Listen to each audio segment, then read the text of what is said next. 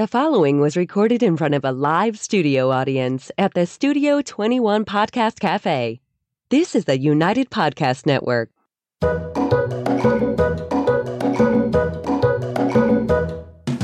Welcome to the Quirky Dog Podcast, inspired by some of the quirkiest dogs you can ever imagine and the owners who love them.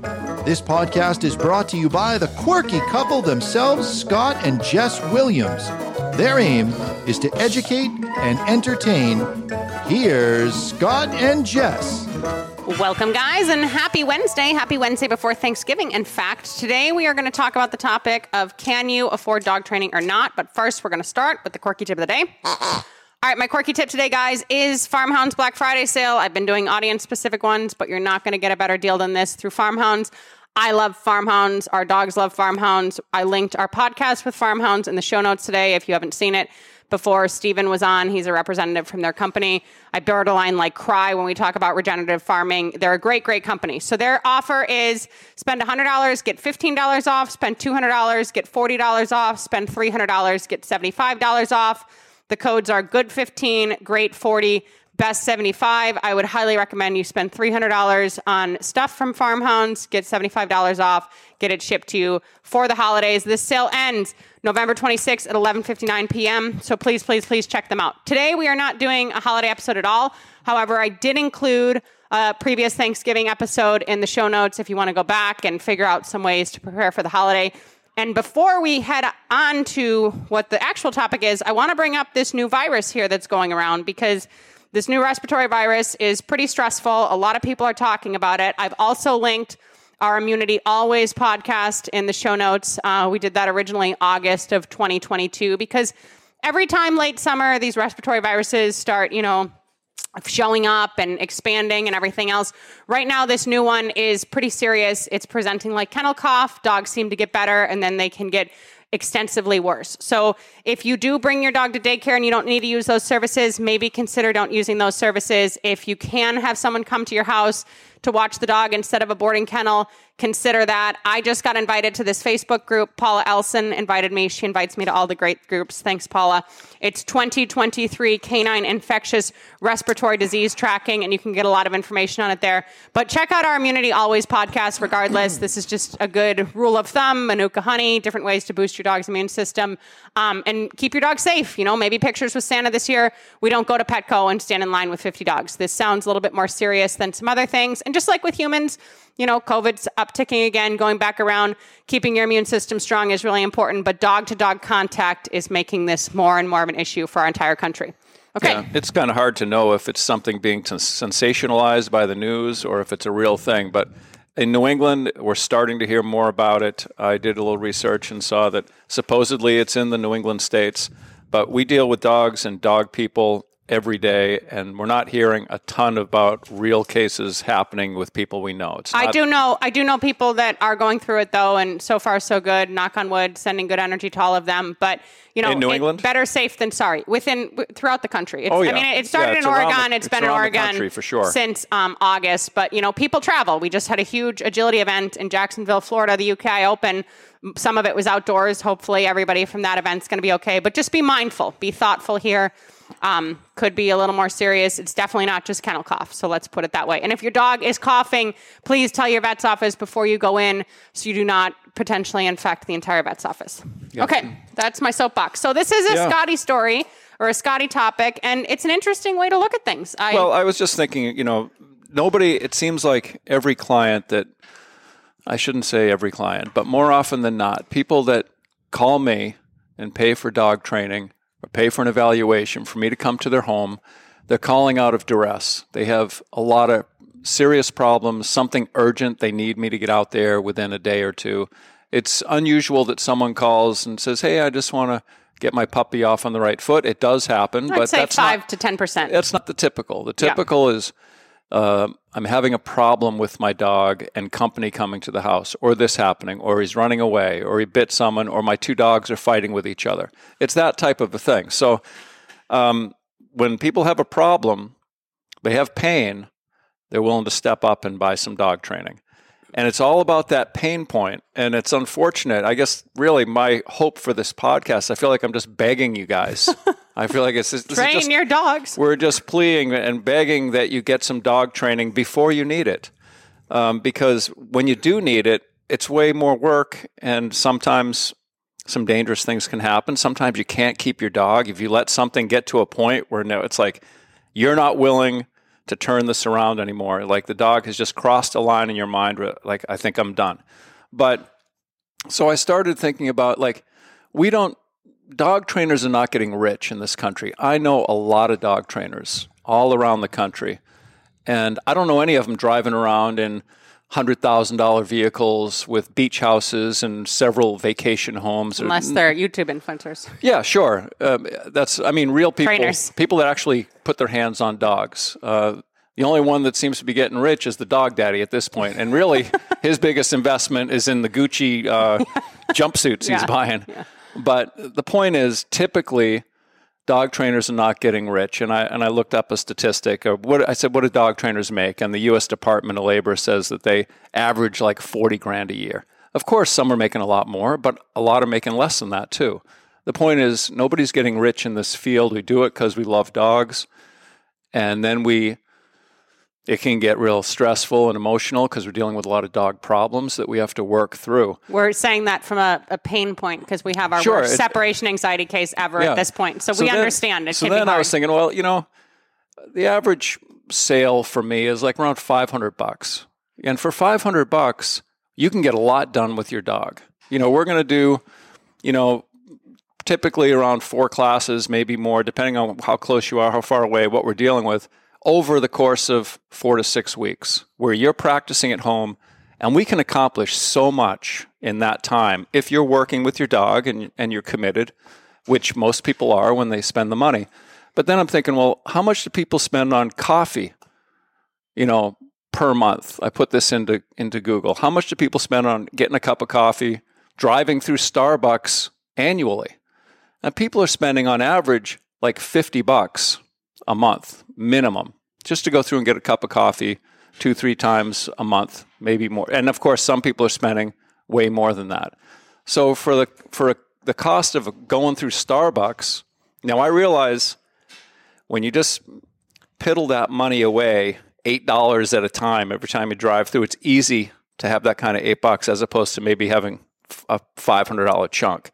But when the pain point is there, everyone can cough up the money. When there, and Jess and I are the same way. I mean, Je, um, Jimmy just had to have a surgery that was five grand. We don't have five grand. He got the surgery. We didn't do a GoFundMe. yeah.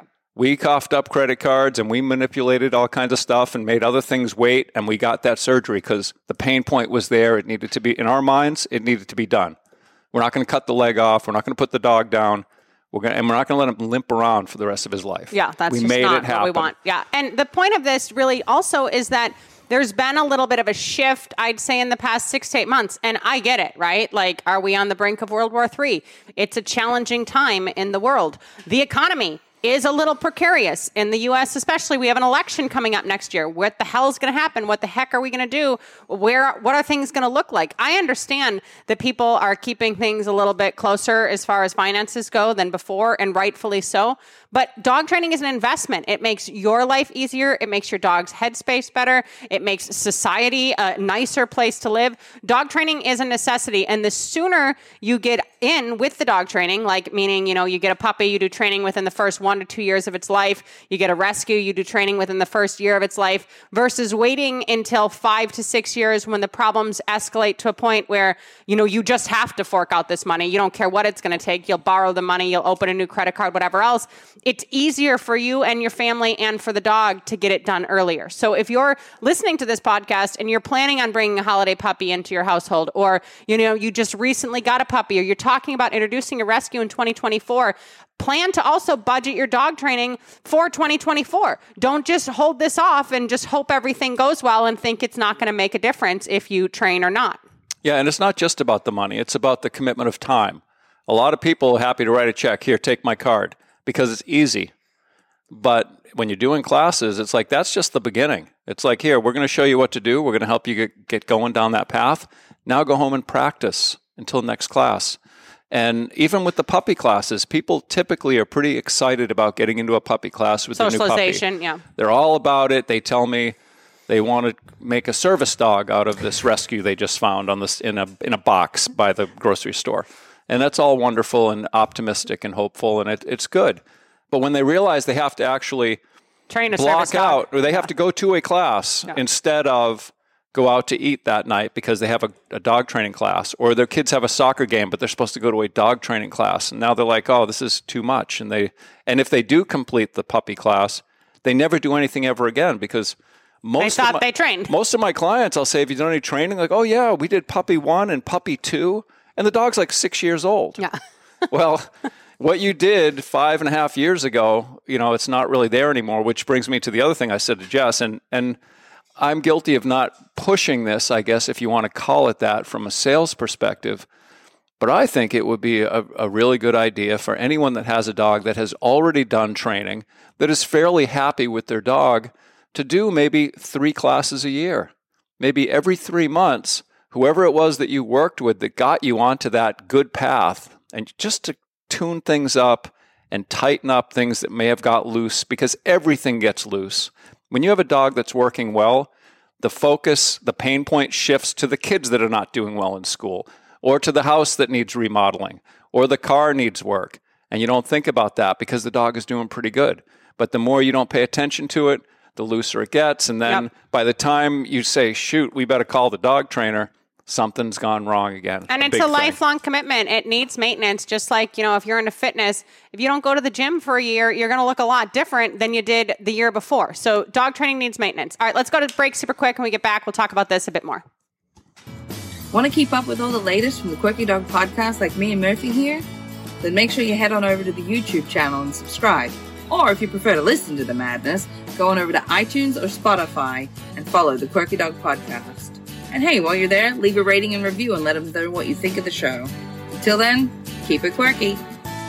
Okay, I want to touch on super quick um, what you should expect to spend on dog training. So, if you are getting a rescue, um, rescue fees, I would say on average are three hundred to five hundred dollars. I would allot three times the amount of whatever your rescue fee was to dog training. If you are getting a puppy, I cannot tell you how many clients are like, "Oh yeah, this puppy was forty five hundred. Oh yeah, this puppy was six grand." People are spending big money on dogs. Whatever cost you're spending on that puppy, you should also be allotting to dog training for the life of the puppy. It doesn't mean that like you should be spending six grand that first year and you have to find someone that's going to charge you that much money. But that is a good allotment. If you have that kind of money to spend on a dog, you should spend equal amount on training. A rescue is a little bit different, but I'm going to make that cost three times the amount because rescues also need extra intervention and they have a past that we don't know about and everything else. So loose numbers, that's how I would budget. Um, you get a free puppy budget at least a grand. That's just how I'm going to sit there and say that. Yeah, and when I one of my first dogs I got was an English Mastiff, and that dog was like twenty five hundred bucks for a puppy, and this is twenty Yeah, plus long time ago. twenty plus years Yeah. ago. And uh, the breeder was really big on that. He's like, "Hey, do you realize how much it's going to cost to handle this puppy, this dog, every month?" And he started laying out all this stuff, and it was it was kind of like a takeaway sale in a sense. But he really was trying to get these puppies into good homes, you know. And he said, "You got to plan on spending this much money per month for food, for this, for that, uh, health." And that and that brings me to um, dog insurance. Like a lot of people now are getting dog insurance, and it's a good thing. They, you know, they're paying say 50, 60 bucks a month. Yeah, it's not more. covering what it used to, but I'll tell you after Jimmy, our next Oh, puppy, I will have a puppy insured from the moment it gets to our house until when it passes away, hopefully at a very old age peacefully. We are hook, line, and sinker on the dog insurance bandwagon after this situation. Um, and premiums are harder than they used to be. But yeah, let's say 50 bucks a month on average for a healthy let's young just dog. say 50 bucks a month. It's an insurance for that big thing that may happen. Now, a lot of my clients telling me that the insurance covers wellness exams once a year. It's covering like, it's kind of like a human health insurance. It covers some basic uh, wellness checkups, but then is, doesn't cover a lot of this intermediate stuff that's kind of expensive, but not terrible. But when you get into the big stuff, you're really glad you have it. And I would urge you to consider dog training like an insurance plan. You know, you're you're you're training the dog to ensure that he doesn't get in trouble, he doesn't bite someone, he doesn't get hit by a car, he doesn't run away. You know, just all the negative things that can happen That's your insurance plan is doing these classes and Yeah. maintaining it. And it doesn't take a lot of um, work after you get the foundation built in the dog. As long as you're working really with the minimal. right, as long as you're working with the right person. I'm going to say that about quality, and I'm going to talk about insurance also real quick before we give you some other statistics of how people are spending money and how crazy it is compared to the fact that they can't put that into their dogs' like well-being and livelihood moving forward. So as far as quality goes. Um, Petco, PetSmart classes, you know, people go, that's fine. That's not going to be fixing severe behavioral stuff. That doesn't really help you much more so than beyond basic socialization. If you have a trainer that's charging you an arm and a leg and you're not getting results, stop paying that person, right? Like quality of training matters. Look for other people in your area, look for reviews, ask to talk to former clients. That happens to us, I'd say easily three to five times a year. Somebody will say, Yeah, I think I want to do this. Can you give me a few names and numbers of people you've worked with, with, you know, uh, similar issues or similar breeds or something else? We have no problem doing that. We have a catalog of clients from New England alone for 12 years that we're like, Yeah, we- we're happy to talk to anybody. You want to talk to somebody from eight years ago who we still have a relationship with or last month? So start looking around if you're spending money and not getting your results. A lot of people now are thinking, insurance should cover my dog training. And if insurance doesn't cover my dog training, I don't want to pay for the dog training. Well, I was thinking about this in regards to like our kids, right? So everybody obviously has health insurance for their children in this country. It, they're not covering skating lessons. They're not covering vocal lessons. They're not covering They're not private covering- tutors for Yeah. school. Like this is that that isn't how that works. And there is an umbrella of dog behavior and everything that is covered under insurance. Mostly it's behaviorists, so it's a different situation than actual dog trainers. And there's talking- medication involved, and that would fall under pharmaceutical more often, insurance. more often than not, some certified trainers of different organizations, insurance may cover, but there's a huge bias there as well. So don't get too intertwined into the insurance situation and dog training. Does it cover it or not? Before you bring this dog into your home, know what you're going to budget. Plan to budget it and just plan to train your dog. Even if your dog is the best freaking dog in the world, it's nice to go to training classes and be the stable force in that room. It's nice for dogs to get out in the world and experience different things and be able to do basic things like ride calmly in a car, walk on a loose leash, get a vet exam. These are all things that are a lost art in dogs these days. So plan to budget. Do not plan on, oh, my insurance policy will cover training. That isn't how insurance works. We have a lot of dogs that cannot get a basic wellness checkup. They can't get vaccinations. They can't get their temperature taken. And they can't. They can't have blood drawn. And it's not the vet's fault. they these dogs do- are tough. Yeah, these They're dogs tough. Mm-hmm. are just off the hinges. You know. Uh, another thing that people spend a ton of money on is dog toy, pet toys, just junk. You know, these things that are. You know, I I feel like saying, well, they're all- it's a bunch of junk imported from China, which it is. Uh, which everything is these days. It that really doesn't make any difference. Farmhounds is a U.S. based company. Yeah. But I mean, people will have big toy baskets at their house, heaping with stuffed, plushy toys that the dog could care less about. And so I looked up the statistics on that. People are spending on average three or four hundred bucks a year on toys and junk. People tell me they spent they've bought six or seven pads for inside the crate. The dog tears them up. There's just fluffy stuffing everywhere. And I'm like, why do you keep buying them? well, we're just hoping we can find one that's strong enough. And I know the thinking. I mean, I was there with a dog one time. I was researching Kevlar, like maybe we could make a Kevlar, you know, pad for this dog. If my dogs are tearing stuff up, they don't get a pad. That's the bottom line. You don't get one, you know? Uh, sometimes, you know, and some dogs are like that. They get bored, they get destructive. Usually it's tied into some anxiety of some kind. But people just keep throwing money at things because it's when you're buying something and giving it to the dog. And it's same with kids. A lot of time kids just want your time. There would be nothing better than to sit on the floor with your young child. Turn your and phone off. spend 30 to 45 minutes maybe reading a book, maybe playing with Lincoln Logs, maybe doing something with them, helping them with something. That kind of quality time is you can't put a price on that. But it's way easier to just buy some junk and say, "Here, here, take got- my phone. It's got an app I on got it a for meeting. kids." I got a meeting tonight on Yeah, Zoom, and I got a work trip next week. And I also want to touch on the pad thing real quick because Scott was harping on that a little bit longer than I thought. But I was thinking in my head, not only are you wasting all the money on the pads, it could also lead to an obstruction surgery, which Yeah. insurance or not, we're talking thousands of dollars now, life threatening thing, everything else. What about alcohol? People spend a lot of money on alcohol. Oh my God, yeah. Well, we need alcohol. Jesus, without alcohol, we couldn't own the dog at all. Hasn't drank for over 30 years, but li- literally, uh, yeah, I like No, my wine. People but spend people hundreds spend a of lot dollars of money. a month. Which yes. and similar, the other statistic, which is gross, is fast food. People spend like two to three hundred bucks a month driving through a fast food place of name, you know, pick whichever one you want, getting some, f- and then cramming crap in their mouth while they're driving, doing stuff, not even thinking about it. Which, you know, how poisonous the food is is another issue altogether. If we're all choosing to do that to ourselves, it's on us. But just think about it in relation to getting some dog training yeah. for the, for a month of fast food, shakes and Big Macs. You could get this dog like really working well. So you could go there and maybe hang out in front of McDonald's with your dog in a in a down while you continue to shovel in the Big Macs. you Yeah, know? and and your waistline might improve if you cut a month or a couple months out for dog training. And I'll say that as well. You know, Scott's saying his average sale is five hundred dollars. That's after people spend one hundred and forty-seven dollars to see him for an hour. And you know, the people that are really far away, we offer to come up for free. Scott's not driving to Connecticut, you know, or whatever. I mean, we've literally done dogs from Vermont, New York, Connecticut. Like we've done dogs from everywhere. But that 147 alone, half the time people are like, hey, I'm going to start implementing what you taught me. I had some tools here that I didn't know how to use. I'm using them now. They're thrilled. Their lives have changed just with within the budget of the month of fast food. So find someone who you like working with who can actually help you create results. If you sit there and you see somebody and they say, oh, yeah, we'll start seeing some change in six to eight months, keep looking. This is a big industry. At one point, we did a How to Find a Dog Trainer podcast very, very early on. Type it into the search bar in our the Quirky Dog website. Look for it. There are ways and there are people out there that can help you guys. I promise you. But you have to have the money to invest, and you have to plan to have the money to invest. It is an investment. Yeah, and I have found over the years the people that have to dig the deepest for the money, that really maybe they shouldn't even have a dog because they just don't make enough money and they got more kids than they were planning on and they got this dog and they cough up the money.